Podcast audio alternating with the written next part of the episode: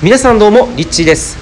はい、えー今日はですねコミュニケーションスキルについてちょっとお話をしていきたいなというふうに思います、えー僕はマーケティングだったりとかビジネスにおいて、えーこのコミュニケーションスキルの大事さっていうものを、えー発見してからこれを日常生活に生かし始めたらですね一切ほぼほぼ本当にコミュニケーションミスっていうのが昔に比べたら格段に減ったんですね。それは僕にとって本当に大きなサプライズで、えー例えば、えー付き合っているパートナーに対してとか、えー例えば待ち合わせ時間とかですね待ち合わせ場所とか細かいところを伝えなかったことで、えー現地に着いてそして「え今どこにいるの？あー」とか「え何時何分って言ってなかった聞いてないよ」とかっていうそういったですねちょっとした喧嘩だったりとかそういったことも一切起きづらくなりますし例えば仕事においては仕事仲間とメールでのやり取りをするときに必要な部分だけポンポンポンポンとこことこことここここを伝えれば、えー相手に聞き返されるということがないので何度も何度もメールのやり取りをしてっていうふうに時間がかかってしまうということの無駄も、えー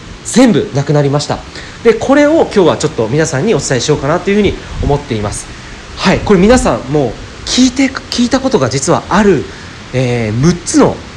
6つの、えーワードなんですね。それはですね皆さんが中学校時代に英語の時間で聞いたことのあるあれです。それはですね 5W1H 5W1H、えー Who, What, When, Why, Where、えーそして How、えーこれを日本語にすると誰と何をいつなぜどこでどのように。この 5W1H を意識するだけでこの 5W1H をコミュニケーションの中で意識的に取り入れるだけで全然相手とのコミュニケーションの質っていうのが変わってくるんですね実は、えー例えば、えー映画館で待ち合わせをするっていう風になった時に意外とその待ち合わせ場所だけで、えー相手に対してね待ち合わせ場所だけ言ってこの、え時間にとかって大体の、えものを伝えたりするんですけど具体的にそこを意識していくと例えば、えスターバックスでって言ってもスターバックスの中にも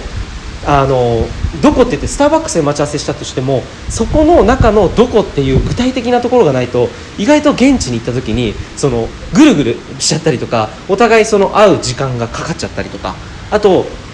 えーその時間に関してもそうなんですけど結構ですねざっくりと伝える人が多いと思うんですよね。でその時間に対してもその部分を意識し意識してじゃあ具体的に何時何分に、えーまあ、どこどこにっていうふうにですねあのなんとなくで何例えば何かが、えー終わった後にとかですねざっくりにこう伝えちゃったりとか、えー仕事が終わった後に待ち合わせしようねいいよっていう人も中には、えーいたりするのでちょっと驚きなんですけれども具体的に何時何分にどこどこのどこどこでとかそういうのを意識するだけで待ち合わせっていうところも、え絶対的にあのミスコミュニケーションっていうのはなくなります。であとは例えばよくあるコミュニケーションの中であの私こういうことやりたいんだよねこれがこれでこういうふうになってこういうふうにっていうふうに、えーやりたいことだけをこう話す人ってなぜそれをその言っているのかっていうのがなんとなくこういまいちつかみづらいっていうことってよくあると思うんですよね。で例えばじゃあ私私はあのアロマセラピストになりたいんだよね。アロマセラピストになってこういうことしてこういうことしてこういうことをしたいんだよねって言って「えー、いいじゃん」ってそこで終わってしまう人ってなんかこうただただあこうやりたいんだなやりたいんだなやりたいんだなってそれだけ伝えてしまって実はもっと大事な、えーみんながこの聞きが聞き聞いてる側として一番気になるのってなぜそれやろうと思ったの？なぜそれをやるの？っていうふうなそういったですね意図要は自分がセラピストになりたいっていうことの意図とかを話すようにすると実はコミュニケーション力そう相手に対してもっとこういうことをやろうと思った時にそのやりたいことに対しての創造性だったり私がこういうふうにやろうと思った理由とかっていうのがより伝わっていくのでその人のやろうとしてるのを応援してくれるとかですねそういったことにつながっていったりします。ちょっとですねちょっと分かりづらいかもしれないんですけれどもざっくりとちょっとそういうイメージなんですね。なのでコミュニケーションの中でこの 5W1H そうこれをまあ全部当てはめてくださいとは言ってないんですけれどもこの 5W1H の中の例えば WAT と Y だけでもかなり、えーコミュニケーションというのはパワフルになります。